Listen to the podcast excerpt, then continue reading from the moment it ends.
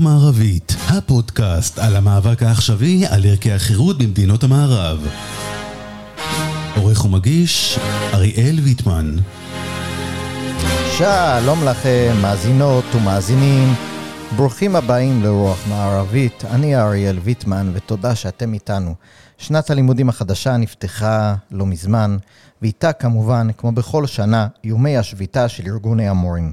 בכל שנה מדברים על כך שהשנה תהיה אחרת, הכל ישתנה, הנה נקדם רפורמה של השר הנוכחי, או השרה הנוכחית, והנה, הפעם הכל יהיה שונה. אלא שהכל נשאר אותו דבר. אה, וכולנו חשים זאת שנה אחר שנה אחר שנה. אז למה זה כך?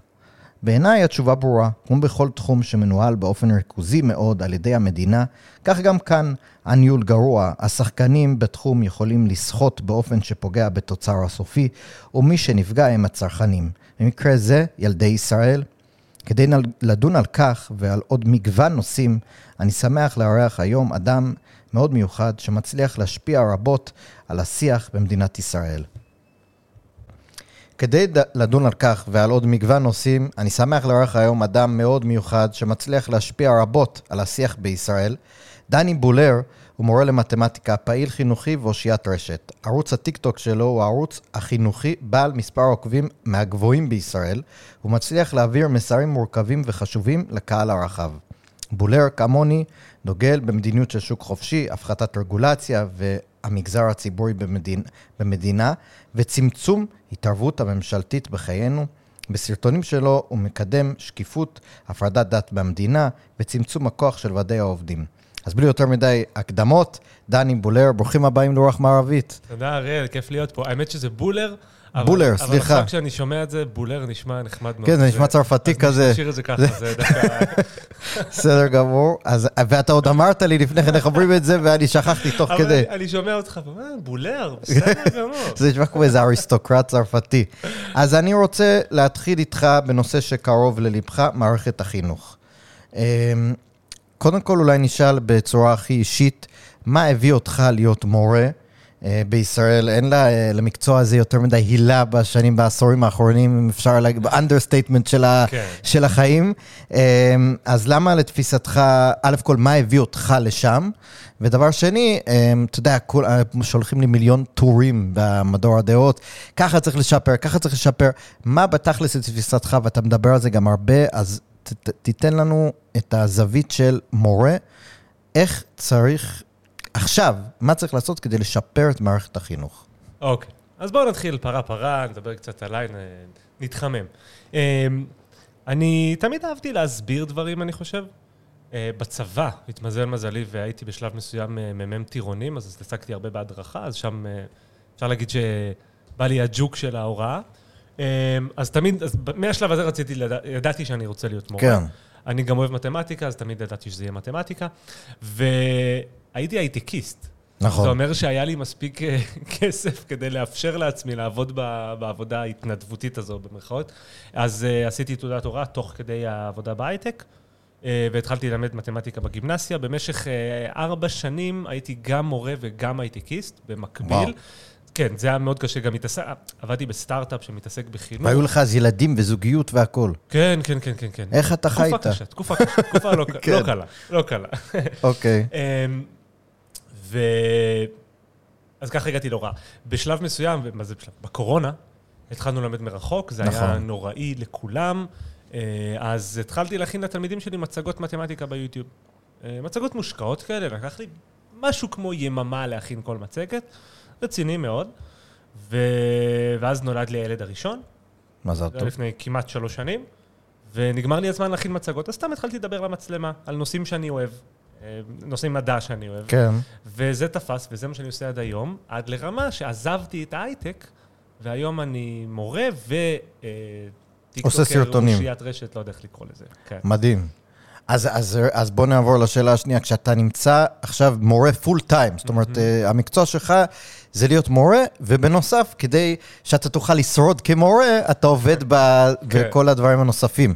אבל כמורה במערכת החינוך, כל ה, כולם מתלוננים היום על מערכת החינוך. אני לא חושב שיש, לא שמעתי בשנים האחרונות מישהו, איש מקצוע, תלמיד, הורה, מורה, שבא ואומר, מערכת החינוך טובה, לא צריך לעשות כלום, כולם אומרים צריך לעשות משהו. אז קודם כל אולי תאר לנו, עוד לפני שמה צריך לעשות, למה, מה- הבעיות במערכת החינוך? מה- שורשי הבעיה? מה אתה רואה ש... אתה יודע, מה הדבר הכי בולט שאתה נכנסת לבית הספר ואמרת, וואו, זה כאילו לא, לא הגיוני מה שקורה פה. אוקיי, אז בוא נתחיל בזה שיש כמה בעיות שונות ובלתי תלויות אחת מהשנייה. אני אציג אותן לאו דווקא לפי סדר חשיבות, אלא לפי מה שעולה לי לראש. כן. בוא נתחיל מזה שהריבוי הטבעי במדינת ישראל הוא מהגבוהים במערב. כלומר, לא משנה מה אנחנו עושים, מערכת החינוך צריכה לתמוך ביותר לקוחות בכל שנה, זה כבר אתגר. נכון. זה כבר אתגר שצריך לעשות משהו במיוחד בשביל אה, לעמוד בו. אמרנו דרך את אגב, זה. ולפני שאני קוטע אותך, בהקשר הזה כל ההשוואות ל-OECD קצת מוזרות, כי דווקא בכל מדינות ה-OECD תמיד עושים את ההשוואה הזאת, כן. הם לא עושים ילדים, הם דווקא קטנים הרבה מהם, זאת אומרת, עושים 1 נקודה משהו למש- לזוג, ואנחנו עושים אה, כמויות, נקודות, כן. שזה לא, זה לא מתכנס, כאילו, תמיד אומרים, מספר המורים פר ת- לת- את המספר הילדים בכיתה הוא עצום בישראל, אבל אה, יש לנו פשוט מלא כן. ילדים. אבל, בהמשך של זה, אנחנו גם משקיעים אה, בחינוך מבחינת אחוזי התקציב מהגבוהים ב-OECD. נכון. כלומר, אנחנו מנסים לתת לזה מענה, אבל אנחנו נדבר על זה תכף, שאנחנו לא עושים את זה בצורה יעילה. אז דיברנו על ריבוי טבעי, נמשיך משם לריכוזיות משרד החינוך. נכון. במדד הריכוזיות אנחנו גם בצמרת, כלומר, אחוז ההחלטות המינהליות והפדגוגיות שנלקחות במטה, לעומת השטח, הן מהגבוהות במערב. כלומר, יותר משקל למטה, פחות משקל לשטח. זאת אומרת, רגע, רק שאני אחדד. זאת אומרת, מה שאתה אומר, נגיד אתה מורה או מנהל בבית ספר, נגיד בתל אביב, איפה שאתה גר, ואותו בית ספר בתל אביב, יש לו אוכלוסייה מסוימת עם מאפיינים מסוימים. יש לו אותו אה, אוכלוסייה... אה, צרכים ששונים מנגיד בית ספר בירושלים, או בית ספר בדימונה, או בית ספר בקריית שמונה, או באום אל-פחם, או בכפר קאסם פה לידי. אז, אז, אז, ומה בא מערכת משרד החינוך, ומלמעלה בונה one size fits all כן. לכולם, זאת הטענה. אז, יש לי דוגמה נהדרת שאני תכף אה, אתייחס כן. אליה, כי זה תמיד ה-go-to שלי, אבל רק בשביל שהצופים יבינו, כשאני מדבר על החלטות מנהליות, אני מתכוון ש... אם אני רוצה לקחת חופש כי לאחיין שלי יש בר מצווה, כן. והמנהל שלי מסכים, אנחנו עדיין לא יכולים לעשות את זה. כלומר, אם שנינו רוצים, אנחנו עדיין צריכים לקבל את אישור המטה. וואלה. עכשיו, זה לא הגיוני. אתה ואני מבינים שזה לא הגיוני. אז נכון. מה קורה בפועל? אנחנו עושים את זה מתחת ל... לא מדווחים לא, כאילו? לא, אנחנו עושים, אנחנו מוצאים את הדרך לאכ- לאכוף את זה. כשההנחיות המטה הן לא הגיוניות, השטח תמיד ימצא דרך לעקוף את זה. אה, כשאני מדבר על החלטות פדגוגיות, אני מתכוון לזה ש... דיברנו על אוכלוסיות שונות, בתי ספר שונים, אה, מגזרים שונים. משרד החינוך קובע כל שעה ושעה שכל מורה ילמד. כלומר, את כל חלוקת השעות, כל, ה... כל הארגון הפדגוגי של תוכנית הלימודים, נקבעת במטה. מה הכל. אתה אומר? הכל נקבע במטה. אמ, אבל, ה-go-to שלי, אמרתי לך, מקרה הקלאסי, קורונה. כן. 2020, הגיעה הקורונה. זה היה בחודשי החורף, כלומר, הייתה לנו עדיין שנת לימודים מאוד עקומה, בערך 4-5 חודשים, ואז הגענו לסוף יולי, סוף אה, יוני, סליחה. המנהל מרכז את כולנו, עומדים לצאת לחופש, את כל המורים, אני מתכוון, אומר לנו, תקשיבו, אנחנו יוצאים עכשיו לחודשיים חופש. בזמן הזה, כי אנחנו מבינים שהקורונה לא הולכת להיעלם בקרוב, נכון. משרד החינוך הולך לתכנן וליישם אה, תוכניות למ- למידה מרחוק כמו שצריך, לא כמו שהיה עד עכשיו, כי כן. עד אז, בחודשים הראשונים, וזה ברור, זה מובן, הכל היה פלסטר על פלסטר נכון. על פלסטר, אבל אז היה חודשיים חופש, ואמרנו, טוב, יש פה זמן לארגן משהו. הוא אמר לנו, משרד החינוך יארגן הכל. נחזור בראשון לספטמבר, כן. הכל יהיה מוכן. חוזרים בראשון לספטמבר, כצפוי, שום כלום. דבר לא מוכן. רמה, אני לא רוצה, אני, שאף אחד לא יחשוב שאני מאשים פה מישהו באופן אישי. זה עניין מבני, זה עניין מערכתי. נכון. הלמידה מרחוק לא הייתה מוכנה ברמה המערכתית. למה? כי משרד החינוך לקח על עצמו את האתגר של ליישם ולתכנן למידה מרחוק לכל תלמיד במדינה. כל מגזר במדינה, כל רשות מקומית במדינה, כל בית ספר במדינה, משרד החינוך אחראי על כולם. כמו שאמרת מקודם, לכולם יש צרכים שונים. מי מבין את הצרכים השונים האלה הכי טוב? המורה, המטה המנהל. או המנהל, או במקרה הכי גרוע, אני אומר, מחזיק תיק החינוך ברשות המקומית הספציפית. נכון. אבל לא, משרד החינוך לקח אחריות על כולם. שזה כמו גנרל שמתחילה מלחמה והוא מחליט באופן אישי לאן כל חייל וחייל ילך. נכון. לנצח מלחמה אי אפשר ככה. נכון.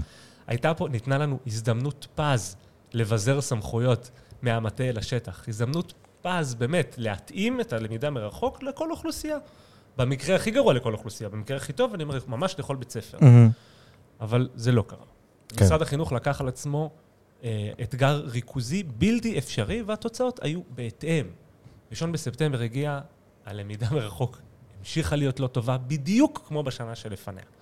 התלמידים ספגו את זה, ואני יכול להגיד לך שבמתמטיקה, בנושאים מסוימים, לא כל נושא, אבל לדוגמה, אם אתה זוכר אה, גיאומטריה, טענה ונימוק מהמם. וזה, תלמידים שהיו בקורונה, אז, שזה היה לפני כן. שלוש שנים כבר, עדיין סובלים מזה. הפערים שלהם בתחום הגיאומטריה עדיין מורגשים בכיתה.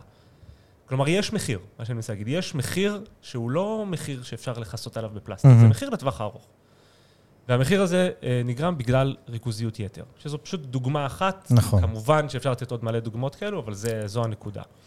אה, אז דיברנו רגע, אמרנו על הריכוזיות ועל אה, ריבוי טבעי ריבוי. טבעי, ואני חושב שאם אם אני זוכר מהסרטונים שלך, אתה מדבר גם הרבה על מבנה התמריצים בתוך כן, המערכת. אנחנו ניגע בזה עוד ממש תכף, פשוט אם אני עדיין במטה, כן, אז uh, אי אפשר uh, להתעלם מהעובדה שהתקציב גבוה, אבל התקציב שמגיע לשטח הוא נמוך. כלומר.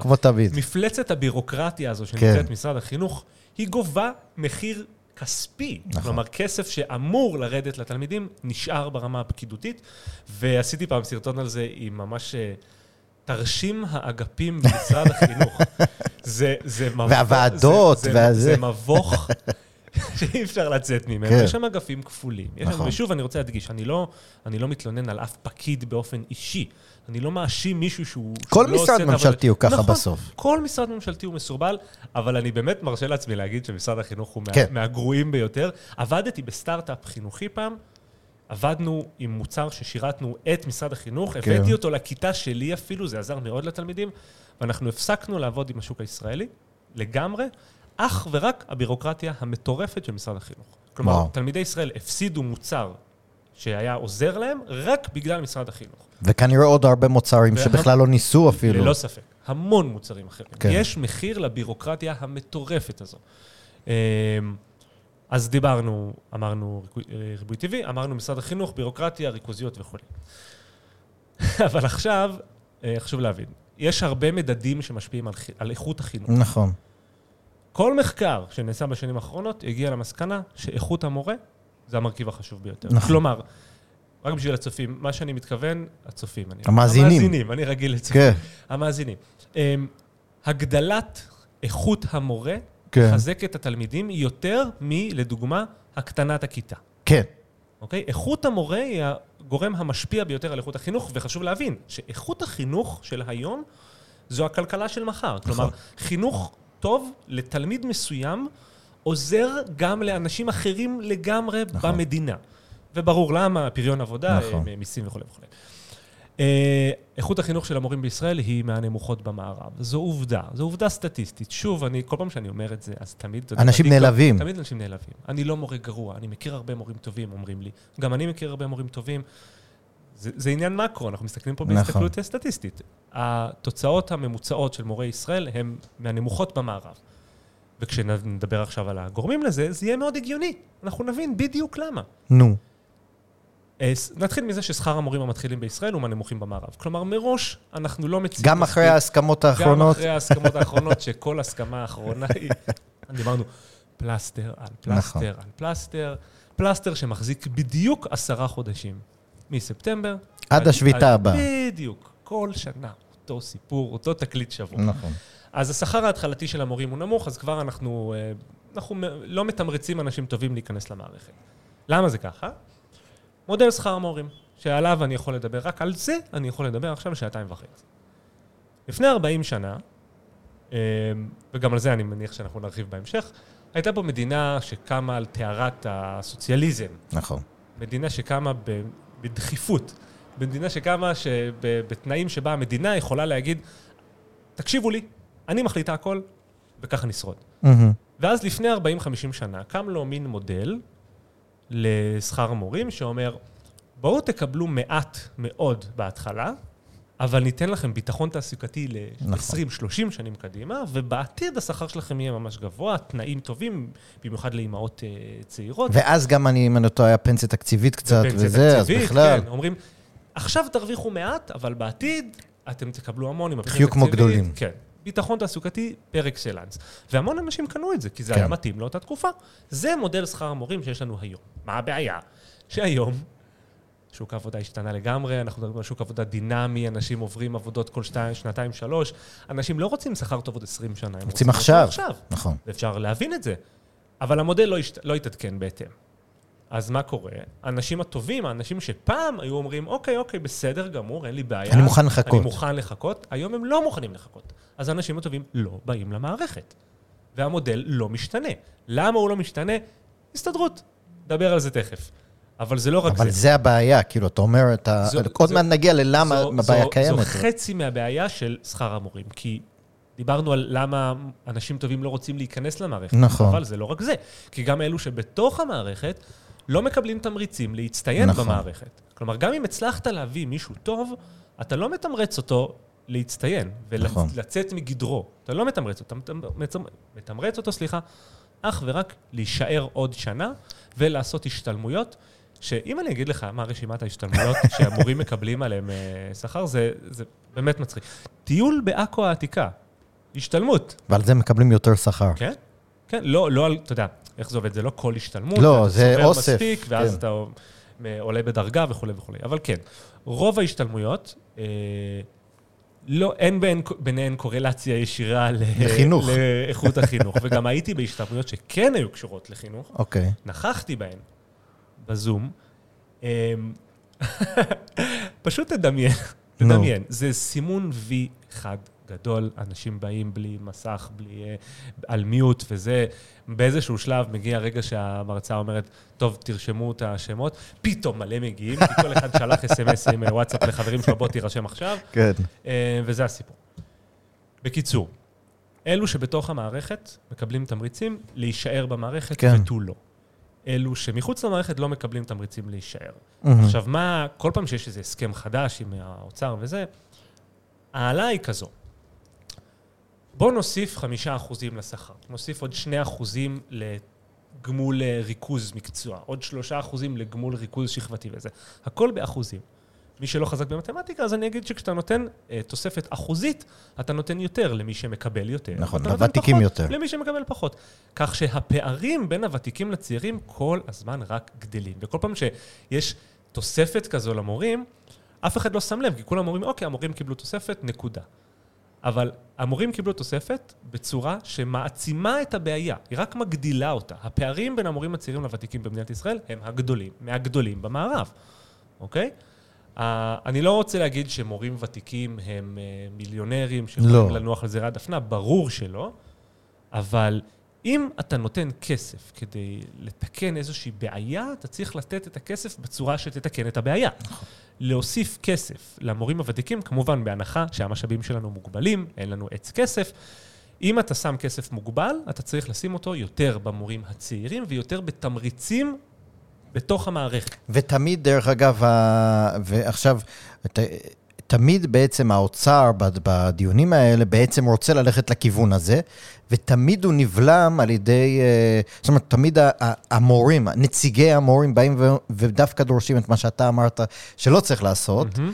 ותמיד הפוליטיקאים נכנעים להם, פחות או יותר, כן. תמיד, עם קצת פה ושם תיקונים. האוצר... מבין את הבעיה. קודם כל. האוצר מבין את הבעיה, והאוצר לא רוצה, האוצר רוצה לעשות מה שצריך כדי לא לדבר על זה עוד שנה. נכון, זה קודם כל. הוא רוצה את השקט התעשייתי שלו.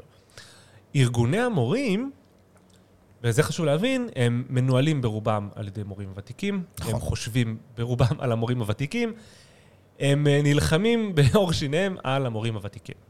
מצרכים אה, פוליטיים.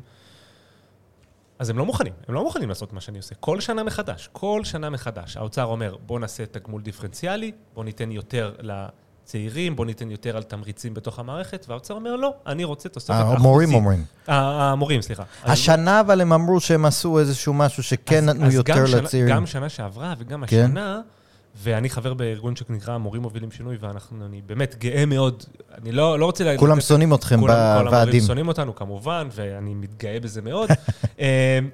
אה, אני לא רוצה לקפוץ מעל הפופיק, ואני לא רוצה אה, להתהלל אה, חוגר כמפתח. אבל כן השפעתם על השיח. אבל השפענו על השיח, וגם שנה שעברה עם ההסתדרות וגם השנה עם הארגון, אז כן הצלחנו להכניס אלמנטים, לדוגמה של חוזים אישיים, לדוגמה של נכון. תמריצים שקלים. זה מעט מדי, אבל זה כן בכיוון הנכון. Mm-hmm. זה לא, בוא נגיד, זה לא ימנע מאיתנו להיפגש שוב כן. באותה סיטואציה. עוד שנה. ביולי הקרוב. אמ, אז כן. איפה היינו? לא, אז אני רוצה לשאול אולי, אולי עכשיו על הפתרונות. זאת אומרת, תיארנו את הבעיה. אמרנו בעצם כמה גורמים. קודם כל אמרנו על, על ה... בואו ניקח את אה, בעיה בעיה ונביא אולי, וננסה ל, ל, להסביר מה צריך לעשות. אז קודם כל, לגבי הריבוי הטבעי, אני לא חושב שיש לי איזשהו, לנו איזשהו פתרון לזה. אולי כן. הפתרון לזה צריך להיות צמצום מדינת הרווחה, ועל זה נדבר בהמשך, כן. כי זה לא קשור בהכרח לחינוך, נכון. זה משפיע על הכל. נכון. זה משפיע על הפקקים, וזה משפיע על, אה, על התקציב באופן כללי, ועל uh, החינוך, ועל, ועל ההשכלה הגבוהה, ו, uh, ועל הכל, ביוקר המחיה, נכון. ועל הדיור, ועוד ועוד ועוד.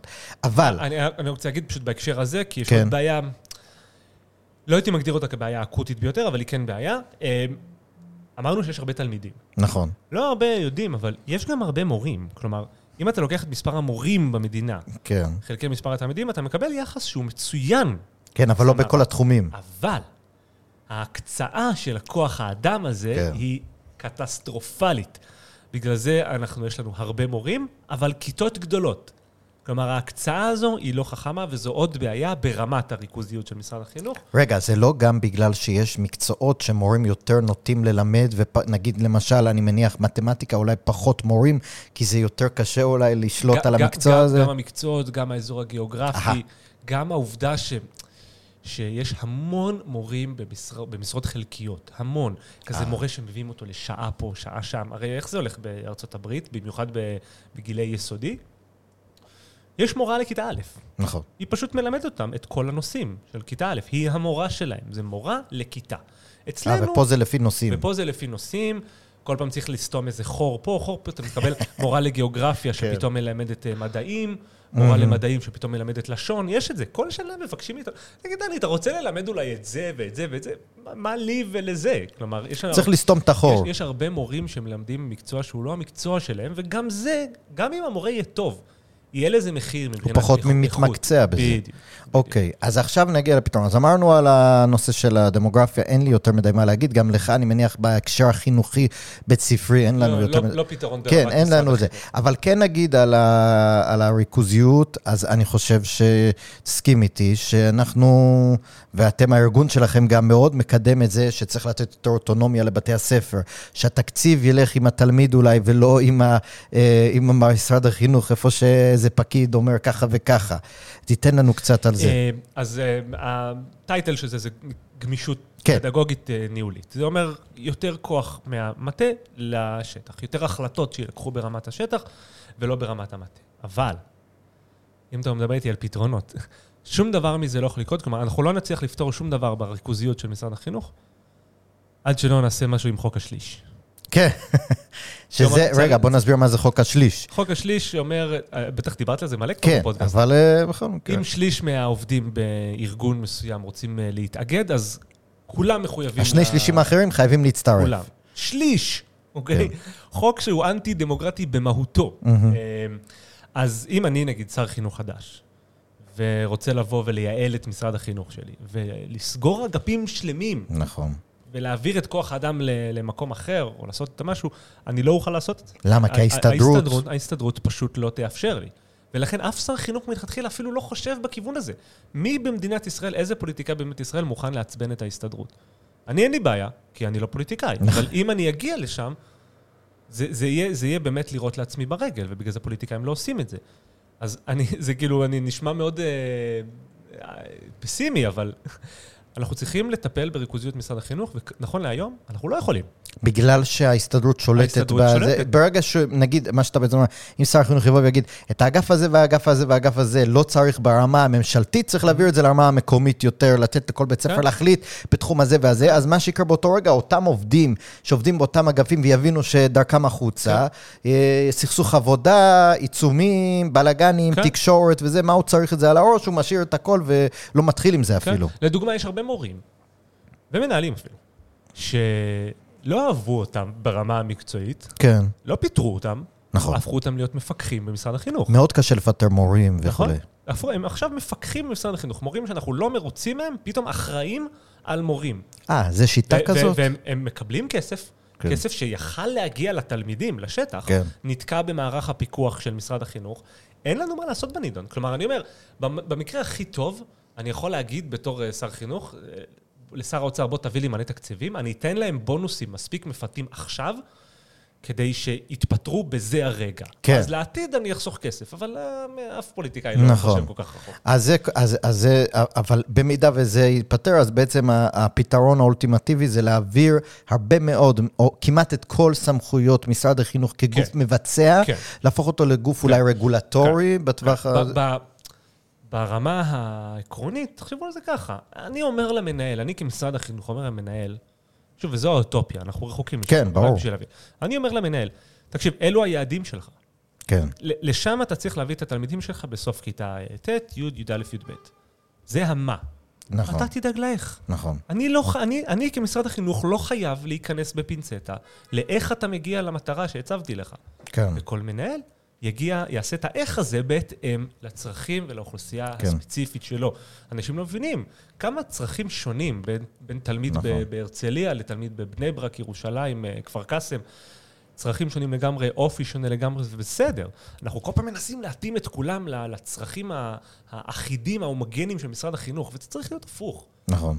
ועל אותו משקל, מה שדיברנו על השכר, אז הייתי אומר, ותגיד לי אם אתה מסכים, בעצם הרעיון הוא קודם כל להפוך את ה... למורים שכבר בפנים, להפוך את התמריצים, זאת אומרת, לתת יותר אפשרות לתגמל מורים שמצטיינים, בין אם זה גם, אומרים תמיד איזה, מה, תבדוק רק בציונים? זה לא בהכרח, לא, זה לא, אולי לא. לתת גם אומרים, זה ממש לא. למנהל. אני, אני כאחד שמתעסק בחינוך באמת כבר המון זמן, אף אחד לא מציע להעריך מורים על פי הציונים שלהם. אז זה, איך? זה דבר נוראי. אה, כמו בשוק הפרטי, יש עובד, יש לו בוס. כן, הבוס זאת אומרת, לתת למנהל את היכולת. כן, עכשיו אנשים אומרים, אה, זה יהפוך להיות אה, מי שמלקק למנהל אה, זה. לא, אתם שוכחים שלמנהל יש אינטרס נכון. שיהיו אצלו מורים טובים, הוא, יש לו אינטרס הוא רוצה שתלמידים ישיר יגיעו אליו, אה, שתלמידים לו- יגיעו אליו. כן. איזה הורה ישלח את, את הילדים שלו לבית ספר שבו מעריכים מורים לפי מי שמלקק כן. למנהל? בואו. רק בממשלת ישראל. אה, אז, אז, אז אה, אמרנו... אה, אז זה בתוך המערכת, ואיך תביא את אני התלמידים, אני את רוצה- המורים הטובים? אני רוצה של, פשוט שתדמיינו גרף, תדמיינו גרף כן, קווי מאוד חד. כל מה שאני מציע בשלב הראשון זה להשטיח אותו קצת לפי, לממוצע ה-OECD. אנחנו זה ככה, שיפוע גבוה, ממוצע OECD זה פחות. ממוצע, אה, גרף ממוצע ה-OECD מראה שעדיין יש משקל לוותק.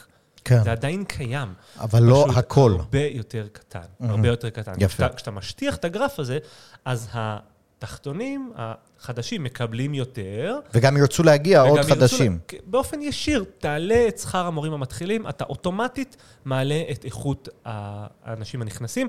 כמובן שזה הולך יד ביד עם הקשחת התנאים. כלומר, כן. אתה מעלה את המחיר, את השכר בלימודים ההתחלתי, ובכולי, ואתה מקשיח קצת את התנאים. אוטומטית קיבלת אנשים איכותיים יפה. יותר, כבר. בתוך המערכת, לעבור לת- לגמולים שקליים. כלומר, המצב היום הוא כזה. אני עם שש שנות ותק במערכת. כן, אף פעם לא חינכתי. אני מורה למתמטיקה שש שנים. Uh, לידי יש uh, מורה לגיאוגרפיה, 20 שנה במערכת. אף פעם לא חינכה. אף פעם. אבל היא 20 שנים ואני שש. אם שנינו עכשיו נתחיל לחנך בפעם הראשונה, כיתה י', אותו מספר תלמידים, אותה שכבה, שנינו מתחילים לחנך פעם ראשונה, היא מקבלת תג, על זה תגמול גדול פי שניים וחצי ממני. מהמם, על אותו דבר ששנינו עושים בפעם הראשונה, כי התגמול הוא באחוזים. נכון. אז אני, אני בסך הכל אומר, גמולים שקליים. אהה, זה מאוד הגיוני. נכון. במקום לתת תגמול חמישה אחוזים, תן גמול אלף שקל למורה שמתחיל לחנך אה, כיתה י' כך וכך וכך. אוקיי? וכל פעם שאני שומע שמישהו אומר דבר כזה, אז מיד קופצים המורים הוותיקים יותר, אומרים. אנחנו כל כך הרבה שנים במערכת, וחיכינו לזה, ועכשיו אתה רוצה להוריד לי וזה. אבל אתה לא באמת אומר להוריד להם, אתה אני- פשוט אני לא- אומר אני לו לא אני לא- תוספת שהיא שקלית אני לא ולא אומר להוריד אחוזית. להם, אני אומר, אתם מקבלים תוספת, אבל אין סיבה שאתם תקבלו תוספת גדולה יותר על אותו דבר כן. בדיוק. וחוץ מזה, זה משפט בתגובה למה שאמרת עכשיו, למה שהמורים הוותיקים אומרים, משפט שיעצבן הרבה אנשים, אבל אני מוצא את עצמי אומר את זה הרבה. כן. שחייבים לזכור, כנקודת מוצא, מערכת החינוך קיימת בשביל התלמידים. נכון. אנחנו נותנים מענה לתלמידים, אנחנו מספקים כלים לתלמידים. מערכת החינוך לא פה בשביל תנאים טובים למורים, ואני אומר את זה כמורה. המורים זה אמצעי, זה לא המטרה. אתה עצבנת הרבה אנשים עכשיו. ביום, שאנחנו נהפוך, אין לי ספק. אבא שלי גם מורה בארצות הברית בניו יורק, וזה אחד הסיבות שהוא נהיה מורה, בגלל חופשות, בגלל זה, הוא יגיד את זה בפה מלא, זה לא כן. לא בהכרח בשביל התלמידים. ביום, ביום, וזה קורה הרבה, שוב, כל פעם שיש שיחות על שביתה וזה. ביום שאנחנו נהפוך את המורים למטרה, אנחנו הגענו בבעיה. לבעיה רצינית מאוד. כן. וחייבים לזכור את זה כנקודת מוצא לכל מה שאנחנו מדברים עליו. אני מסכים, אבל שלא יהרגו אותי, אז אני אומר שאני אומר שמה שאתה אמרת. בכל מקרה, הכל עליי, הכל אני רוצה לשאול אותך- שאלה ככה קצת קטנה בנושא חינוך, משהו של התקופה האחרונה אולי, אמ, אמ, ואז נעבור לנושאים נוספים. משהו שבעקבות כל המחאה הזאת, וה... הם התחילו להגיד שאבי מעוז, עם הדברים שהוא מכניס למערכת החינוך, עד כמה, אמ, עכשיו, אולי זה גם קשור למה שדיברנו בהקשר של הגמישות הניהולית. זאת אומרת, עד כמה אבי מעוז כד- כדמות, או כאיזושהי אה, דוגמה, עד כמה אנשים כמוהו באמת משפיעים וקובעים על מה שתלמיד, ב, למשל בתל אביב, או פה בפתח תקווה באזור, בית ספר חילוני, אה, אה, לומד. זאת אומרת, עד כמה הממשלה... במידה והיא עכשיו דתית אה, חרדית, או אם היא הייתה בממשלה הקודמת, אה, אז אה, חבר'ה פה בבית כנסת שלי פחות אהבו אותה, אז עד כמה השרים באמת משפיעים על אה, החומר? נגיד, פחות מההיסטריה התקשורתית בנושא, אבל הרבה יותר ממה שצריך להיות. כלומר, הם משפיעים. הם באמת משפיעים. כי מה יש לנו? יש לנו... יש לנו כמה זרמים חינוכיים בודדים. נכון. יש לנו חינוך אה, ממלכתי. דתי וחרדי. דתי, חרדי, זהו. וערבי אולי. זהו, כן, וערבי כמובן, אבל זהו. זה הסיפור. אין לנו חינוך אה, תל אביבי, חינוך אה, ירושלמי וכולי וכולי. אז הרמ, באמת, ה, ה, כמו שאמרנו מקודם, ההחלטות הפדגוגיות, ה, ה, המה נקבע ברמה הממשלתית. נכון. עד כדי fine tuning קטן, אתה יודע, הבית ספר הזה אה, עושה תוכנית בחירה בנושא הזה, ופה עושים כן. שם, אבל, אבל המסה הקריטית, השורה התחתונה היא כן. ההחלטות, התוכנית הלימודים נקבעת ברמה הממשלתית. לאבי מעוז, לצערי, באמת יש השפעה, אבל כן, הרבה פחות ממה ש... וגם זה לא חדש, זאת אומרת, חדש, זה לא אני חושב שאם אתה באמת מתנגד לאבי מעוז, אתה צריך עקרונית להתנגד לכל התערבות של כל פוליטיקאי. כן. יש הרבה, וואי, זה באמת, יש הרבה אה, אנשים אה, מהגוש שלי, כן. מגו- מהגוש שלא אוהב את הממשלה הזו, נכון. אני כבר לא יודע, לא יכול לקרוא לזה שמאל, כי זה שמאל. לא, משנה. זה הכל... אה, כן. כן. מה- מהגוש אה, שלא, שמתנגד לממשלה, מהמם. שהוא הוא מציע הרבה פעמים דברים שפוגעים בו באופן אישי. כן. באופן אישי. פשוט עוד מעט נדבר בדיוק על זה. מחוסר הבנה כן. אה, כלכלית. ו- מסכים איתך. אה, ואני כותב, אתה כותב ואני כותבים על זה הרבה. אני רק אגיד עוד משהו, עוד שאלה, ככה, מדברים הרבה על הארגונים שנכנסים לבתי הספר, עוד כהשלמה. למשל, אה, אומרים אה, ארגונים שהם אנטי-להט"בים נכנסים לבתי ספר, היה על זה עכשיו, שהכניסו עוד אה, תוכניות העשרה של אנטי-להט"בים, או הדתה, היה, אתה כן. זוכר, מלא אנשים פחדו מזה. עד כמה, אני באמת כאילו פחות בקיא בזה, ב- ב- הרי...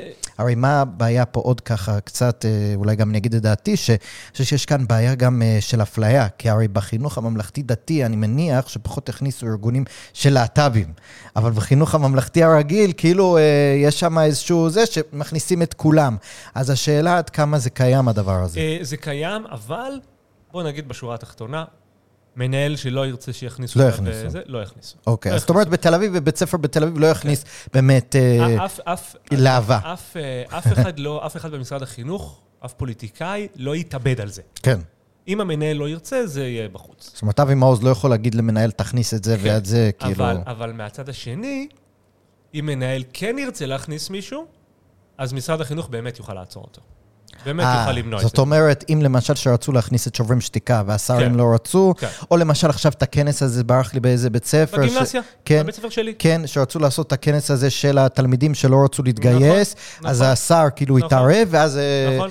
בעצם הרימו ידיים. אני יכול להגיד שאם המנהל היה רוצה לעשות את זה בכוח, הוא כן. היה עושה, אף אחד לא היה עוצר את זה בגופו. אבל... אה, יכול היו- סנקציות היו עליו אחרי סנקציות, זה. היו, איימו עליו בסנקציות, ובסוף אה, הסיפור אוקיי. התקפל. אה, למשרד החינוך כן, יש באמת השפעה. יש השפעה על הדברים האלה. אוקיי, כן. אז אני רוצה עכשיו לעבור לנושא הבא. אתה מדבר הרבה מאוד על, וגם ככה הזכרנו את זה תוך כדי הדברים, על המחנה שלך, שלפעמים מציע פתרונות. אתה מדבר הרבה על הנושאים של שוק חופשי, עד כמה זה חשוב אה, להוציא את הממשלה מהחיים שלנו. בוא נגיד את זה בצורה הכי זה, כי, כי בעצם אה, הממשלה, אה, ככל דבר שהיא נוגעת, היא עושה את זה בצורה פחות טובה. וגם בגלל אופי, אני הייתי אומר, האופי הישראלי הייחודי, הדמוגרפי הייחודי כאן, בעצם כל התערבות ממשלתית שאתה קורא לה, זה בעצם הרבה פעמים, במיוחד לציבור החילוני, אה, מעמד הביניים, שעושה פחות ילדים גם לרוב, זה תמיד יפגע בו כבומרנג איכשהו, ותמיד הם קוראים לזה עוד ועוד התערבות, תנו לנו חינוך חינם, תנו לנו עוד, תנו לנו עוד. והשאלה היא, גם בעקבות המחאה הנוכחית, שכולם מת, כאילו, לכאורה מתנגדים להתר... לממשלה, ומתנגדים להדתה, ו... וד... ורוצים כל מיני אה, זה, ועדיין מבקשים כל הזמן, תיתנו לנו עוד, תיתנו לנו עוד, תיתנו לנו עוד. אז איך יכול להיות שהשיח, אני שואל אותך כמישהו שעוסק בשיח, עוסק בהפצת מסרים ורעיונות, למה אתה חושב שבישראל אנחנו באמת נתקעים בקיר הזה שכל פעם הרעיונות הליברליים, שהם באמת עובדים, כאילו רואים את זה בעולם, זה לא עכשיו איזו המצאה שלי ושלך, לא תופסים. תראה, זה לא שאני אה, חוקר אה, מדעי המדינה אה, מדופלם, אז אני, אני מאמין שיש אנשים שידעו לעט- לענות יותר טוב על השאלה הזו ממני, אבל אמרנו מקודם, זו מדינה צעירה שקמה על טהרת הסוציאליזם, מדינה שנאכלת כבר באמת 70 שנה בימין, שמאל, ערבים, ביטחון וכולי. אני לא מרגיש שיש פה פשוט חינוך בנושא המדיני. בנושא הכלכלי. זה ברור. הייתי, הייתי בפודקאסט חינוך פיננסי לא מזמן, דיברנו בעיקר על זה. אין חינוך פיננסי נכון. במדינה. וכשרצו להכניס אז התעצבנו שהבנקים יהיו שם כן. וזה, אז מיד ביטלו את זה. כלומר, האימא החילונית, שיש לה ילד אחד ודורשת חינוך חינם אה, מגיל 0-3, אני חושב שהיא באמת, היא לא מבינה מה ההשלכות של זה. נכון. היא לא מבינה ש, שיש פה עוגה, ענת של כסף, יש פה משאבים מוגבלים שצריך לחלק אותם. אם את נותנת אה, תמר... אה, צ'ופר ממשלתי מבוסס ילודה, אז מי שעושה יותר את- ילדים את יקבל נותנת יותר. יותר למי שעושה יותר ילדים. אם יש לך ילד אחד, וזה שני ילדים פחות מהממוצע, אז את משלמת על שלושה, מקבלת עבור אחד. נכון. ואנשים אנשים לא מבינים את החשבון הזה. אני בטוח שהמאזינים שלך יודעים את זה, כבר שמעו את זה מלא פעמים, אבל האנשים שאני מתעסק איתם בהרבה פעמים אה, לא מבינים. ואז אנשים, האנשים הרציניים יותר אומרים, אוקיי, אבל צריך אה, לתמרץ אה, כל מה שקשור לחינוך, כי חינוך מוביל אה, פריון ותעסוקה. נכון. אבל זה לא נכון במדינת ישראל. לצערי הרב, זה לא נכון במדינת ישראל. יש פה זרם חינוך אדיר, שלא נכון. מוביל לתעסוקה. לא מוביל לתעסוקה, נקרא לזה... ולהשכלה. תעסוקה- השכלה ותעסוקה מכניסה. כי לא אני לא הייתי קורא לזה חינוך, דרך אגב, תמיד התייחסנו בהיסטוריה לחינוך כמשהו שמוביל לאיזשהו, החינוך, כאילו מסורתית, היה משהו שמלמד אותך מקצוע, שמלמד אותך איך להתפרנס בהמשך.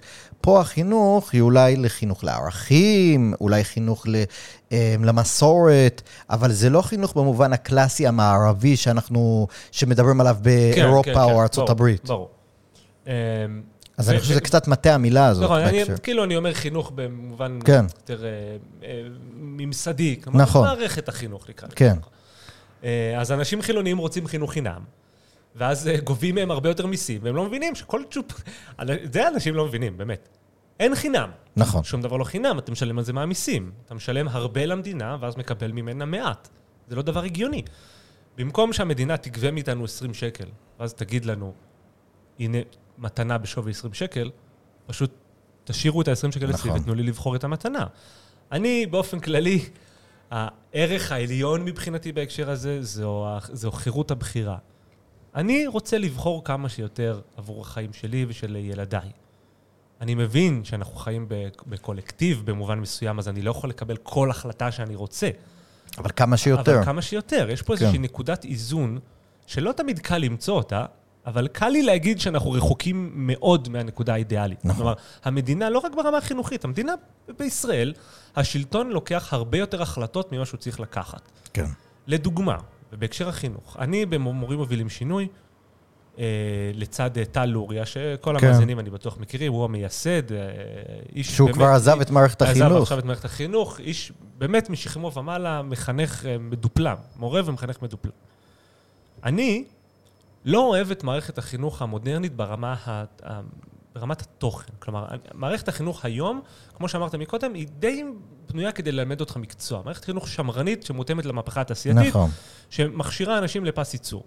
אני רוצה שאת הילדים שלי לא ילמדו מה צריך לעשות, כך x, y, z, אני רוצה שיקנו להם מיומנויות למידה.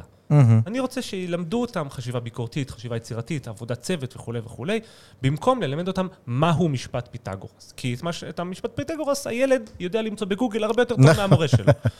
טל, לעומתי, מעדיף את החינוך השמרני. מהמם. הוא מעדיף אותו. הוא אוהב את זה ככה, הוא לא רוצה את כל המיומנויות המודרניות. אני מקצין את זה קצת, אבל זה העיקר. כן. למה חייבים לחייב את שנינו לתוכנית אחידה? למה זה חייב להיות או שאני מרוצה והוא מבואס, או שהוא מרוצה ואני מבואס?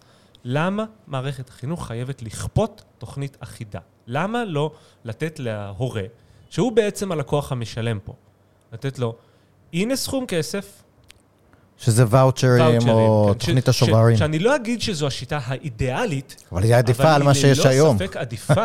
תן להורה המשלם לבחור את החינוך של הילד שלו. כן. עכשיו, אנשים מגיבים לזה, את התגובה הצפויה, זה יוביל לפערים. נכון. חברים, אנחנו היום שיאני הפערים. יש היום חינוך פרטי, קוראים כן. לו מורים פרטיים.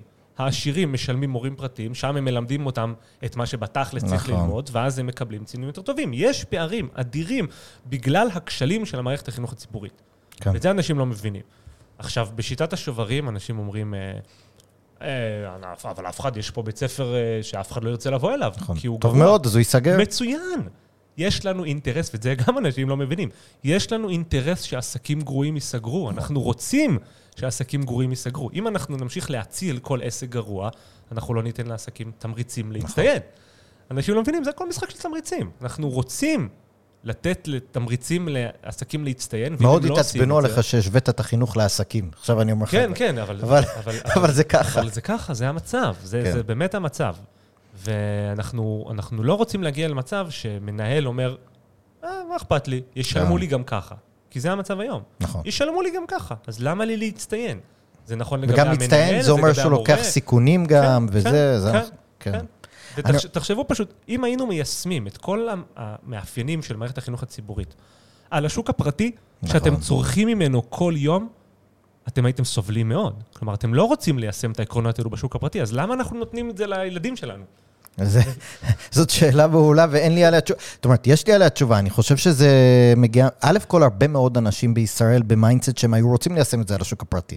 זאת אומרת, החינוך האזרחי, כשמסורת של, כמו שאמרת, המדינה קמה על ערכים סוציאליסטיים על גבול הקומוניסטים בת- בתחילת המדינה, וזה משהו שאני חושב נמשך, וכשאין איזה קונטרה רעיונית, זאת אומרת, אנחנו לא, גם מי שכן חושב כמונו ובמערכת, הרבה פעמים מתבייש להתבטא, כי זה לא, מה, אני אגיד שזה כמו בעסק, אני אגיד שזה לרווח, אני אגיד שזה... ואז אתה שומע רק עמדה אחת, וככה גדלים דורות על גבי דורות כן. של אנשים, וזה לא פלא שזה ממשיך וממשיך. כן. אז אני, אני, אני בהחלט מסכים. אני רוצה לשאול עוד שאלה שככה אולי זה המשך מעולה. אמרת, יצאת על ארגוני המורים בעצם. ובגדול גם אתה מבקר הרבה את, את ההסתדרות באופן כללי, את ארגוני העובדים, ההסתדרות זה הארגון הכי גדול בישראל, גם הארגון שמייצג את כל עובדי המדינה, אז אוטומטית, אה, כי יש לנו עובדי, כל כך הרבה עובדי מדינה, אז היא ענקית. מה, למה אתה שונא את העובדים? למ, מה יש לך אה, נגד עובדים? בוא נתחיל מזה שאני... שואל את זה בקטע קנטרני. מה שאני שונא זו כפייה. כן, זה מה שאני שונא. יש כיום כפיית אה, ייצוג. כן. אני לא רוצה להיות מיוצג. לא על ידי ארגון המורים, לא על ידי הסתדרות המורים. למה, למה מכריחים אותי? למה אני בתור עובד חייב לקבל עליי את גחמות יפה בן דוד ורן ארז? למה? מה ההיגיון בזה? לא מוכן. לא, הסכם קיבוצי, אנשים חייבים להבין, זה דבר נוראי. כן. זה דבר, כי קונספט הוא דבר נוראי, הוא כופה על אנשים תנאי העסקה. נכון. אנחנו לא רוצים לעשות את זה, כי אנשים הם שונים. אם אתה כופה על כולם תנאי העסקה, אתה בעצם אומר, כולכם אותו דבר. זה לא המצב, אנחנו פשוט חוטאים למציאות עם הסכמים קיבוציים. עכשיו, שאלת למה אני שונא את ההסתדרות. כי אני מקדש בראש ובראשונה, זה, זה יישמע קצת מוזר, אני לא רוצה... אני אנסה למצוא את הדרך הכי טובה לנסח את זה. אנחנו צריכים לקדש את העבודה ולא את העובד. כלומר, שוב, דיברנו על זה. העובד הוא לא המטרה, הוא האמצעי לעבודה. עכשיו, אני יודע שזה נשמע מאוד אה, רובוטי, אבל אנשים חייבים להבין, אנחנו נהנים מעבודה מוצלחת של אנשים. כל מוצר שתסתכלו עכשיו סביבכם, הוא מוצר שפותח בשוק הפרטי כמעט כולו, נכון. ואנחנו נהנים מהאיכות שלו. אם האיכות שלו הייתה פחותה, אנחנו היינו סובלים מזה, אוקיי? ההסתדרות במדינת ישראל 2023, ואני לא, לא אומר את זה על כל ארגון עובדים באשר הוא לא, בעולם. ברור. ההסתדרות, עובדים בישראל, באה על חשבון איכות. היא מקדשת את העובד על חשבון העבודה. כי אם יש עובד גרוע והמעסיק רוצה לפטר אותו, זה לטובתנו. אבל ההסתדרות לא תיתן לזה לקרות. ההסתדרות תתגמל את העובד לפי הוותק שלו, ולא לפי האיכות, ואנחנו נשלם על זה. ואני רק אעיר משהו, שאם ניקח, הרבה פעמים משווים את אותנו למדינות סקנדינביה. אם ניקח את מדינות סקנדינביה, דיברנו על זה בכמה פרקים כאן, שיטת העבודה שלהם, הדרישה שלהם היא ממש לא הגנה על מקום העבודה.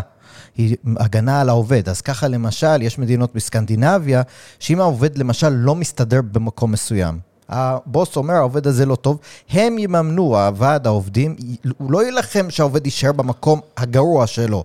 הוועד ימצא לו עבודה שתתאים לו, היא תעשה לו הכשרה, היא תעשה לו אה, התאמה, אבל היא מבינה שהמלחמה על מקום העבודה לאותו עובד mm-hmm. היא לא טוב, לא טובה, אלא צריך להילחם על העבודה עצמה. זאת אומרת, צריך להילחם שהעובד יוכל להתאים את עצמו לעבודה שמתאימה לו, ולא שכל עובד יישאר בדיוק. במקום העבודה שלו עד הסוף. אני חושב שזה בדיוק הנקודה שאתה מנסה כן. להגיד. זאת אומרת, אתה לא נגד ועדי עובדים כי הם ועדי עובדים, אתה נגד הצורה שזה יתפתח לא, כאן. בוודאי. גם בסקנדינביה, כי אמרת, המודל שונה לגמרי. כל אחד יכול להקים, להקים ארגון עובדים, נכון. כל עובד יכול לבחור לאן רוצה טוב, להצטרף. זה למרות- בכלל... כאילו, זה, זה שונה לגמרי. אני, באמת, אני לא רוצה שזה יתפרש ככה. אני לא חושב שהקונספט של ארגון עובדים הוא פסול מיסודו. פשוט כן. היישום שלו בארץ הוא ממש קלוקל. ועוד הערה, שלי לפחות, אני חושב שיש הבדל בין ארגוני עובדים במגזר הפרטי למגזר הציבורי. במובן הזה שהמגזר הציבורי, אה, מי שבעצם הוא המעסיק שלו זה הציבור, ומי שמייצג את הציבור מול העובדים בסוף זה הפוליטיקאים. Mm-hmm. פוליטיקאים בדרך כלל רוצים שקט תעשייתי, לא מעניין אותם שהעסק ינוהל כמו שצריך, בצורה יעילה, בצורה של תפוקות טובות, בצורה שמתמרצת עבודה טובה. הם רוצים שבמשך השלוש-ארבע שנים שהם שם, לא יעשו להם בעיות יותר. מדי. ולכן הם לרוב מוכנים לתת לעובדים מה שהם רוצים, לא- לארגוני העובדים, וזה בא על חשבון השירות שהציבור מקבל מהממשלה. ולכן, אה, והוועדים מנצלים את זה, והם לא, ולעומת זאת בחברה פרטית, החברה תפשוט את הרגל בסוף, כן. אם העובדים, יהיה להם איזשהו אה, דרישות אה, מוגזמות. אז יש כאן איזשהו משהו מאוד לא הוגן בוועדים שמייצגים עובדים בשירות הציבורי, זה לפחות נכון. דעתי האישית. אני רוצה לשאול אותך שאלה, דיברנו על זה גם בהקשר של חומרים שנכנסים למערכת החינוך, הדתה וכולי. אתה מדבר הרבה על אה, הפרדת דת ומדינה. הם, במדינת ישראל, שיש לנו עכשיו למשל ממשלה, 64 מנדטים, חצי מהמנדטים האלה הם אנשים חרדים ודתיים. עכשיו, הדתיים הם ב- לרוב, המפלגות האלה, היום הדתיים, פעם היינו במפד"ל, היו מתונים, וזה, זבולון המר, ואני יודע, היה את אה, אורלב, וזה, הבנט. היום יש לך, סמוטריץ' הוא, הוא המתון במפלגה הזאת. וכמובן, מפלגות חרדיות. איך אפשר באקלים פוליטי כזה בכלל, א' כל, למה זה חשוב לך להפריד הדת במדינה? ב', אולי אני אשאל, איך, איך לבצע, אנחנו מדינה יהודית, מה יהיה? אה, איך יהיה פה מדינה יהודית כשמפרידים את הדת במדינה? אני שואל את זה לא כי אני מסכים עם השאלה, אלא כי אני רוצה להוציא ממך את התשובה. אה, וב' וג', פוליטית, איך, האם בכלל יש, ת, ת, יש לך בדמיון שדבר כזה בכלל יכול לקרות? או, זו, ש... זו שאלה. אני יכול לענות לשאלה הזו ב- בהרבה רבדים, אני אנסה לעשות את זה מסודר. נתחיל מזה שכשאנחנו מדברים על מדינה יהודית, כבר, כבר עכשיו יש חוסר הסכמה לגבי מה זה אומר. נכון. כי מבחינתי מדינה יהודית זה אומר מדינת הלאום היהודי. זהו. כן. ותו לא. אבל איך קובעים מי זה יהודי? זאת תמיד ה... אז אנחנו תקווה, יש-. נעשה הגדרה, כללים. זה, נעשה איזה כללים. חוק השבות, אף אחד לא מציע לבטל אותו. כל יהודי שעומד בכללים, מגיע אזרחות אוקיי. וכולי וכולי. ומבחינתי, ככה זה שער הכניסה. שער הכניסה, מבחינתי ככה באמת אפשר לשמור על אה, מדינה יהודית. אבל, מבחינתי האישית, וחשוב לי גילוי נאות, אני אתאיסט. אה, הקשר שלי עם אה, אלוהים הוא שונה מהקשר של בן אדם דתי עם אלוהים. כן. ומבחינתי, המדינה הזו, אני לא רוצה להגיד תחרם, אני לא רוצה לעשות, אה, להיות קיצוני מדי, אבל המדינה תיפגע באופן ישיר עם, מזה שאנחנו נתחיל לחלק ציונים לפי כמה בן אדם שומר את המסורת היהודית. כלומר, זה יהיה מכת מוות למדינה. כי אנחנו רואים לאן זה מביא אותנו, בסדר? אנחנו, אמנם אמרת על אקלים פוליטי, אנחנו נמצאים במצב פוליטי של אה, מלחמת סחיטות אה, כן. גרנדיוזית, באמת, כאילו כל אחד יכול לסחוט מה שבא לו, נכון. ואנחנו כולנו משלמים על זה. אמ, אני מאמין, באופן, אה, נקרא לזה פילוסופי קצת, שדת זה משהו של בן אדם עם עצמו. עכשיו, מדינה כקונספט, זה משהו שקם על ידי אנשים, תחת מכנה משותף כלשהו, כדי לשרת איזשהו אינטרס משותף, בין אם זה. אינטרס ביטחוני, גיאוגרפי וכולי וכולי. האינטרס שלנו הוא יהודי, אבל מבחינת הלאום. כלומר, יש לנו פה יהודים שהגיעו מארצות אשכנז, ולאלה שהבריחו אותם משם, לא היה אכפת כמה מסורת הם נכון. מיישמים. יש לנו פה יהודים מצפון אפריקה, ולאלה שהבריחו אותם משם, לא אכפת כמה מסורת הם מקיימים. כלומר, אלו שגרמו לנו להקים את המדינה הזו, להם לא אכפת מה רמת האמונה שלנו. אכפת מהמם. להם שאנחנו יהודים, נקודה, כלאום. כן.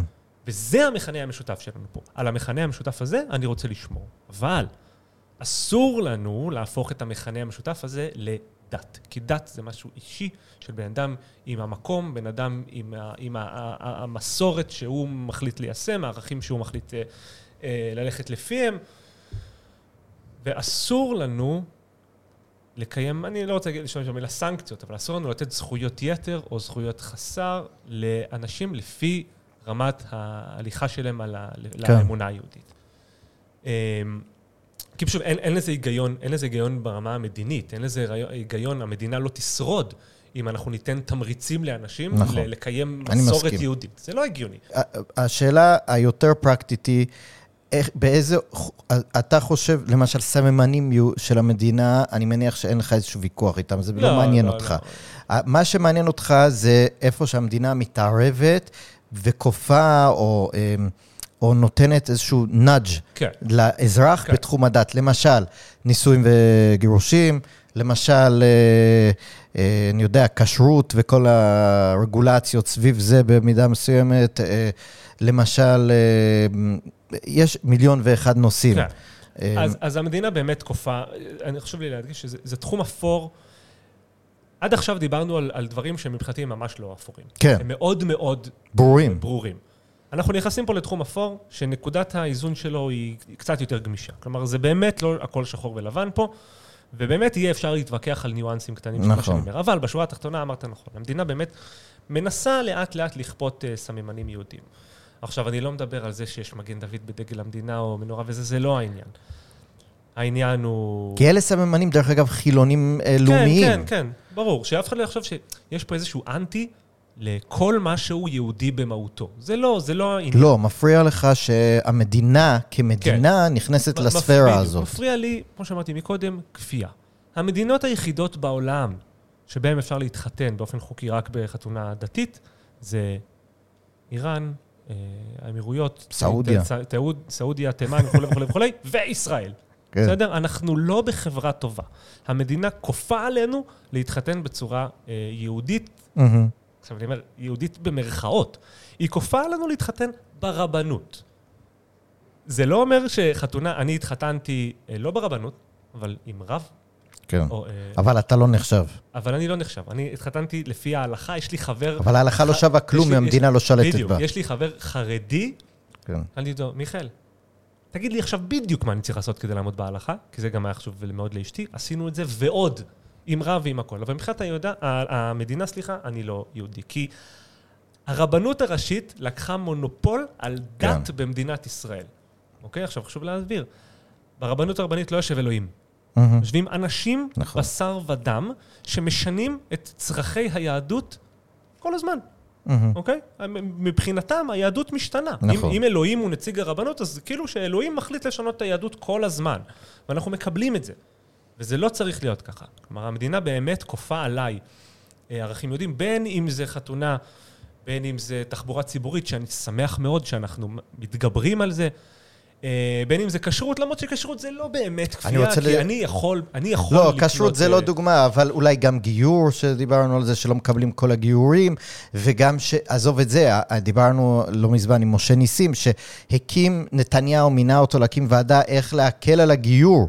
וכי יש פה מאות אלפי עולים מברית המועצות שהם כאילו לא יהודים לפי ההלכה של, לפי ההלכה והרבנות לא, יש להם זכויות אה, פחותות ומנסים, באמת, אה, הם היו רוצים רובם להתגייר, אבל התהליך שהרבנות כופה עליהם היא תהליך מאוד מאוד סיזיפי וקשה ומיותר, אז הם מוותרים מראש. אז הקימו ועדה, והוא הביא אה, הכל, כמו שאמרת, לפי ההלכה, אמרו לו, לא, לא, עופו לי מהעיניים, לא, לא, לא הסכימו בכלל לקיים דיון בממשלה, כי החרדים הטילו וטו. ברור. זאת אומרת, ראש הממשלה מינה ועדה ונכנע לחרדים. ברור. וזה נראה לי דוגמה לכל הכניעות לחרדים שיש גם היום כן, בהקשר כן. הזה. אני רוצה לשאול אבל אה, בהקשר... חשוב- להגיד, כי אמרת חרדים, זה- זה פשוט מונופול. כן, כן, כן. זה פשוט ברור. מונופול שמנצל את כוחו כמונופול. נכון, ואין לתהות על כך שהוא רוצה, לאן- כל מונופול רוצה לשמר את כוחו. אני רוצה אולי לחדד עוד יותר את השאלה ולשאול, האם אתה חושש, האם אתה חושב שהחששות מפני הדתה של המרחב הציבורי הם, אה, מוצדקות? זאת אומרת, למשל, כל ההפגנות האלה בתל אביב עכשיו, לגבי למשל תפילות בהפרדה בדיזנגוף, אה, או לא זוכר איפה. למשל, כל מיני דברים כאלה, למשל על הזה שרצו לעשות במעיינות כמה שעות, ש... או איזה יום שיהיה הפרדה. כל מיני דברים כאלה שאני מרגיש שזה בא ממש לאחרונה, אה, הפחד מזה. אז אז אסור להסתכל על זה בוואקום. נכון. אתה כאילו מסתכלים על זה, פשוט כמשמעו. תל אביבים לא מוכנים אה, תפילה בהפרדה מגדרית. וכשחושבים רק על המשפט הזה, אז אז, זה באמת נשמע קצת קיצוני מדי. מה כאילו, הקונטקסט? מה, מה אכפת לכם? נכון. הקונטקסט הוא דריכה סיסטמטית על ערכי הליברליזם בארץ. דריכה סיסטמטית שמוגברת בשנים האחרונות. יש פה באמת קש, ש- עוד רגע בקש ששבר את גב הגמל. הגיעו מים עד נפש. יש פה כל הזמן ציבור, כן. שזה ציבור תורם, זה ציבור ש, שנותן למדינה, נתן, נותן וייתן למדינה. ציבור... אה, והוא מרגיש שדורכים עליו. הוא מרגיש שלא רק שדורכים עליו, גם אומרים לו שהוא האויב כל הזמן. כן. כל הזמן אומרים לו, אתה מכשול בפני המדינה שלנו, אתה לא בסדר, כל הזמן. למרות שאתה תורם, ומי שראה, עשיתי על זה סרטון אה, די אה, גדול כן. ב- לפני כמה חודשים עם הרפת, אבל זה ציבור, נכון. פשוט נמאס לו. ואז, כשהוא רואה משהו שהוא יחסית קטן, יחסית, לא מטורף, נשבר לו. תפילה אחת כן. פעם בשנה במרחב ציבורי בהפרדה. הוא אומר, לא. כי אתם יודעים מה? אתם לוקחים לי את כל המדינה, את כל הערכים שלי אתם דוחים, יש לי, נשאר לי את הבית שלי. הבית שלי, תל אביב הליברלית שלי, שבה יש 500 בתי כנסת, כן. שבהם אפשר להתפלל כל אחד לפי איך שהוא רוצה. אל תיקחו לי את המרחב הציבורי שלי. כלומר, אל תכניסו את זה למרחב הציבורי זאת אומרת, שלי. מה שאתה אומר זה שאם זה היה רק אותו שעה במנותק מהכל, אז, אז זה משהו אחד. אבל, ברור, אבל אתה אומר ברור, שיש כאן... גם ראינו, גם ראינו את זה בקורונה, הרי זה התחיל בקורונה. אנחנו נכון. אומרים, זו התפילה המסורתית של דיזנגוף. מסורתית לא, מהקורונה. התחילה בקורונה. כן. ובקורונה זה היה על הכיפאק. כן. בסדר? אז מה קרה? אנשים התחילו להרגיש בשנים האחרונות ש... ש- שפשוט כן, אה, תשמע, יש לנו- אין אנחנו- להם מרווח נשימה. כן, יש לנו פה... אנחנו עם, אה, עם ראש ממשלה שמשווה אותנו אה, לאיראן ומשת"פ של אש"ף. אנחנו שומעים כל יום, כל היום, איך שאנחנו לא בסדר. אנחנו הורסים את המדינה. אנחנו הבוגדים. כן. אם אתה כל היום אומר לי שאני הבוגד, כל היום, אתה דוחק אותי לפינה. מתישהו אני אגיד, עד כאן, מתישהו אני אתפוצץ. זה התחיל לדעתך, הפיצוץ. בדיוק, זה התחיל לדעתך ב... המתח הנפשי הזה, לדעתי זה גם מתח נפשי, אנשים מרגישים שלוחצים אותם לקיר. אה, אני ביקרתי את ההפגנות האלה בפייסבוק, אבל אני כן מבין מאיפה שזה בא. אני, אני אגיד רק זה, אני ראיתי את הסרטון, ההפגנות האלה היו מגעילות רצח. כן. נאמרו שם דברים שאני מתבייש לשמוע. אבל אתה מבין מאיפה זה לג- בא הסנטימנט. אני לגמרי מבין מאיפה זה בא. אז אני רוצה לשאול אותך על זה, ולזה לסיום, כי זה באמת מעניין. אתה חושב שזה התחיל אה, להתגבר אולי, ולאנשים, כמו שאמרת, נשבר. שהתחילו כל ההדלפות מהמשא ומתן הקואליציוני על אה, החשמל חינם בשבת, ועל ההפרדה במעיינות, אה, ועל זה, והפה והשם. ההדלפות לא התחילו עכשיו, ההדלפות תמיד היו ותמיד לא, יהיו. אבל ש- אבל זה פתאום כן, נהיה אמיתי. כן, כן, כי אנחנו... וזה הכל גם על צילה של הרפורמה. לא? הרפורמה הגיעה אחרי לא, ההדלפות ברור, אבל האלה. אני אומר, זה הכל, כל מה שאנחנו חווים. עכשיו, הכל בצילה של הרפורמה. כן. אני טוען שהמחאות נגד הרפורמה, הם לא רק נגד הרפורמה. מדויק, מסכים. הם, ממש, הם, הם גם, אבל בהחלט לא רק. כלומר, יש פה דריכה, אנשים מרגישים שהמדינה נלקחת מהידיים שלהם, כלומר, מהערכים שלהם, והם במצ... הם, הם, ב- הם במצוקה. בהיסטריה, הם במצוקה ממש. לכן הם מאיימים הרבה מהם לעזוב, אומרים שאנחנו נעזוב, כי הם כן, פשוט לא... כן, באמת במצוקה, באמת. ואי אפשר לזלזל במצוקה הזאת. נכון, מסכים. ו... אז מה עושים עם זה? זאת אומרת, זו שאלה באמת לסיכום, כי אני אה, לא רוצה שלחפור יותר מדי למאזינים, אבל מה, מה, הש- השאלה שלי, אתה יודע, אני אדם דתי, מודר, נקרא לזה מודרני, מנסה, ליברל, ב, אני בעד הפרדת דת ומדינה, ודי הסכמתי איתך על, ה, על הפרקטיקה של מה צריך לעשות. ומצד שני, אני רואה מהפגנות, ואני אני, אני גם, כמו שאמרת, מבין את, ה, את המקום שממנו מגיעים אותם אנשים שחשים ככה, אבל מצד שני, אני אומר, כאילו, זה מבהיל אותי. מה אני, כאדם, אה, יש לי חבר שהלך בתל אביב, מישהו צעק עליו. הלך עם כיפה.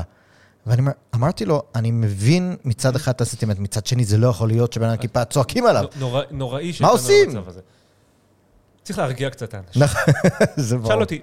שאל אותי, דני, מה ירגיע אותך? מה ירגיע אותך? מה ירגיע אותי זה, אני לא רוצה להשתמש במילה שכולם זורקים עכשיו אה, חוקה, אני רוצה לדעת ש, שרוב מזדמן של 64 מנדטים, שמייצג אגב 49 אחוזים כן, מהקולות מבעלי הכשרים. זכות הבחירה, מהקולות הכשרים, סליחה, 33 אחוזים מבעלי זכות הבחירה, אני רוצה לדעת שהרוב המזדמן והקטן הזה לא יוכל להשפיע עליי יותר מדי. אני רוצה עוגן.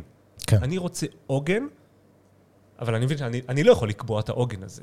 אני רוצה שפוליטיקאים במדינת ישראל יגדלו זוג אה, וובוס, יורידו כן. קצת מהאגו שלהם, ישבו אחד עם השני ויבינו, לפיד, גנץ, ליברמן, ביבי, בנט, בנט לא אה, שם כבר. סער, לא, אני אומר, אני, אני, אני אה. מונה עכשיו פוליטיקאים, מכל קצוות הקשת הפוליטית, שיש להם אותן דעות בדיוק. בדיוק אותן דעות. בנושאי פנים. אינטרסים פוליטיים קצת שונים, אבל בדיוק אותן דעות. ועל סמך המכנה המשותף בדעות האלו, הם יכולים לחוקק, נקרא לזה חוקי יסוד, בסדר, לא משנה מה, יכולים לחוקק משהו בהסכמה רחבה. אני מניתי עכשיו באזור ה-80 מנדטים, כן? מהמם. יכולים לחוקק משהו שייתן איזשהו עוגן, איזשהו רוגע, אי של יציבות לאזרחים המודאגים במדינת ישראל. חילונים, דתיים, לא משנה. איזה אי של יציבות. שאנשים ידעו... מה כללי המשחק ה- גם? כלל- מה כללי המשחק? מה האיזונים בין אה, רשויות השלטון, בסדר? אנשים יכולים להסכים על זה. יש לנו פה 80 מנדטים שבהחלט יכולים להסכים על זה שאיפה מותר הפרדה, איפה אי אפשר. הפרדה במעיינות, כן, לא, מתי, זה. משהו שיהיה לנו מוגדר.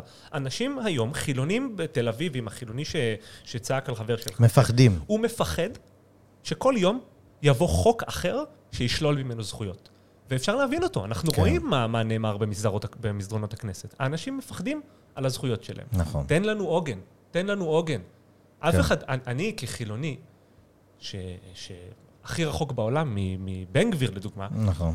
הוא הרוויח את הזכות לממש את החזון. אבל זה לא יכול להיות הפיכה של כללי המשחק, זה לא יכול להיות הפיכה של ישראל למדינה אחרת ממה שהיא הוגדרה במקור.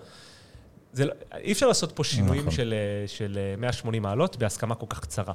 תן לנו משהו שאנחנו יכולים להסכים עליו כדי להרגיע אותנו, שהמדינה לא תיקח לנו את המדינה מ- מתחת הלוואי. אני, אני מסכים איתך. זאת אומרת, אני שותף לתקווה שלך שנגיע לזה, ואני רק אגיד עוד משהו אחד לפני, ואתה לא צריך להגיב, שזה ממש מגניב, שעשינו פה שיחה של שעה פלוס מינוס, ולא דיברנו פעם אחת על בנימין נתניהו. זאת אומרת, אה, דיברנו... לא, הזכרת אותו בסוף, אבל זה- לא... הזכרת אותו כאילו כחלק מאיזשהו קונצנזוס שאפשר להגיע אליו. אבל אה, אני חושב שזה, ה- וזה ההערה האישית שלי, שאחת הבעיות, הבעיות המרכזיות בשיח הישראלי הפך לכן ביבי, לא ביבי, במקום לדבר על המהות. אה, נתניהו בסך הכל, אם הוא ילך, יבוא נציג אחר שיהיה בדיוק אותו דבר מבחינת המדיניות.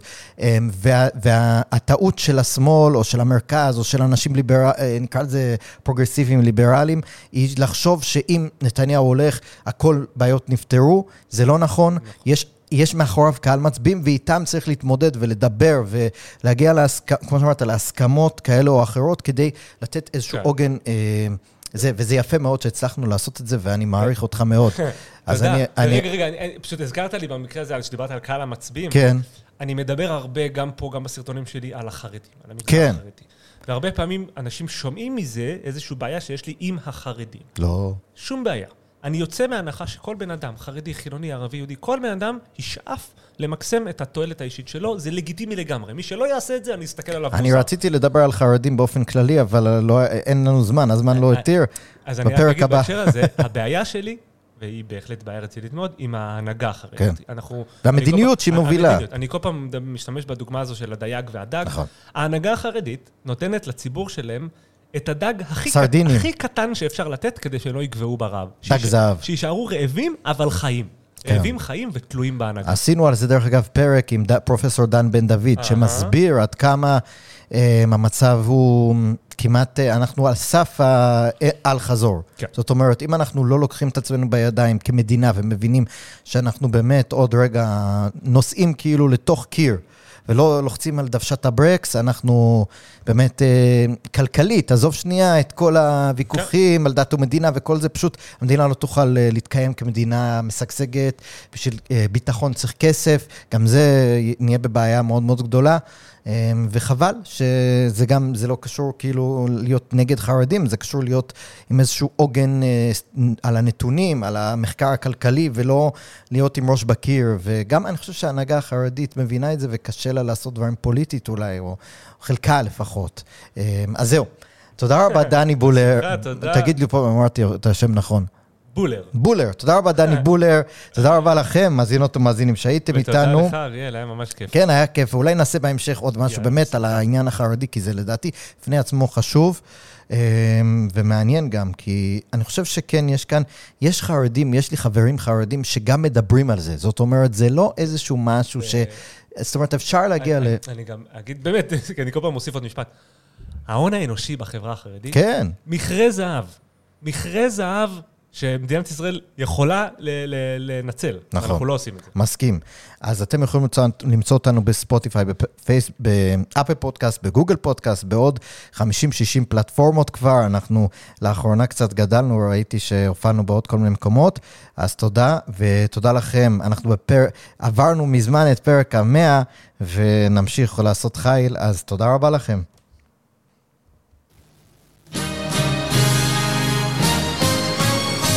רוח מערבית, הפודקאסט על המאבק העכשווי על ערכי החירות במדינות המערב. עורך ומגיש, אריאל ויטמן.